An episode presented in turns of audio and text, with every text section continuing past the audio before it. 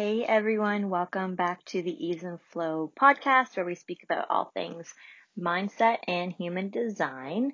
Um, I thought I'd pop on here quickly today and do a quick podcast on your strategy in human design, and that is basically, I want to say your decision making, but that's more authority. It's more um, how you could set boundaries and how you can communicate better. That is how I interpret I interpret this in human design it is a way to just make sure that your energy is being well spent. Because remember, human design is all about energy and how you use it. This is a way you can use your strategy in a way that makes sense to your human design energy type. With strategy in human design, um, we have the manifestors, which is to inform. So remember the train conductor analogy? You tell people what you're up to and they're gonna either decide to hop on board or not. Um, when you inform people about the decisions that you're making, make sure you feel solidified in that decision.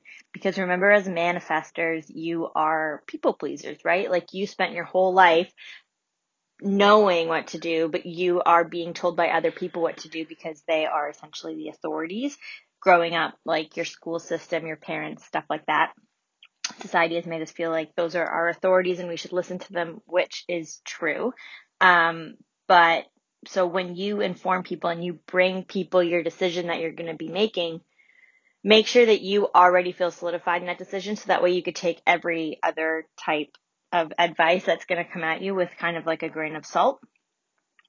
Um, you guys are the born leaders. So, so that's basically, you're going to tell, it feels good for you to tell people what you're up to and be okay with them throwing their decisions at you and you're just going to be like, okay, no, I'm good. Thanks.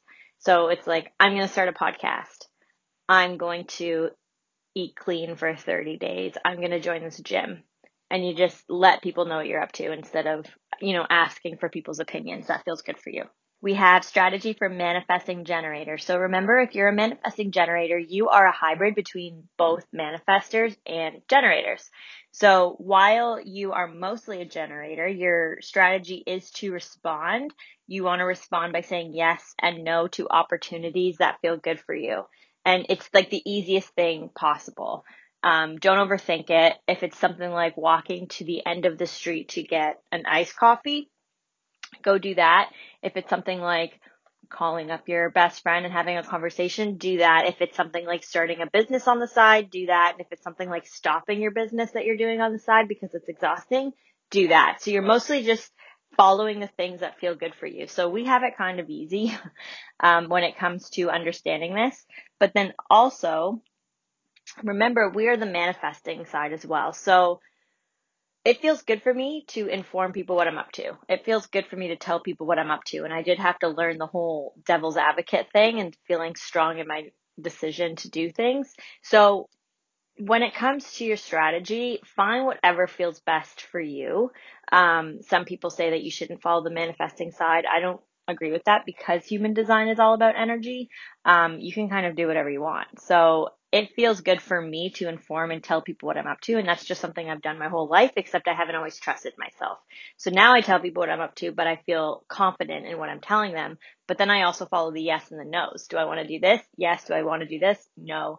But then also when it comes to making decisions, make sure you're not making them in the long term.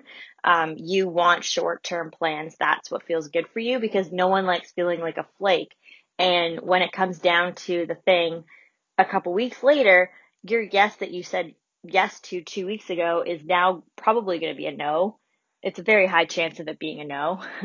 so you, no one likes feeling like a flake. That doesn't feel very good to anybody. So in your best interest, and it works for me ever since I've learned this, say yes to things that are like no more than like three or four days ahead of schedule for you and if uh, they need to know an answer, just kind of say like, "You guys go ahead, make your plans, and I will let you know in a couple days," or something like that. Just find a way that really communicates that boundary.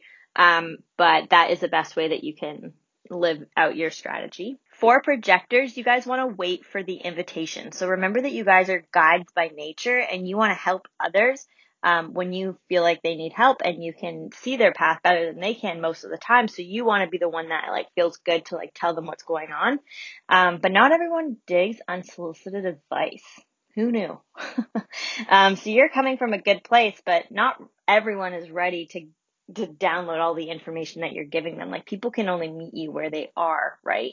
So you want first of all, it doesn't feel good for you to be giving advice to basically a wall. It's like throwing a ball at the wall and then it bouncing right back to you. Like no one's there to receive the ball on the other end. And that's frustrating for you because like why would someone not want your advice and you don't want to waste your time giving advice if they're not going to listen. But then it also doesn't feel good for the other people because of the unsolicited advice, right? So if you're giving unsolicited advice, like they might think that you're like a know-it-all or that you're bossy, and that's not it at all. Um, you're just trying to help people as much as you can. So you want to wait for the invitation of people to see you as the guide. So just keep doing your thing. Um, if someone like whatever your business is, if someone wants flowers, um, they'll come to you. Um, don't go around like telling people how to plant in their garden. That's not something that you should be doing. So it's easier for you if you wait for the invitation and people will be drawn to you anyway because you know what you're doing. And when they realize that, they'll come to you anyway. Reflectors. Now you guys are interesting because you guys don't have any energy of your own.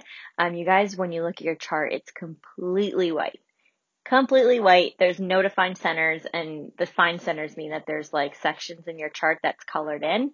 There's none of that. So if you are completely white, your reflector, and it basically means that you take in a lot of your environment.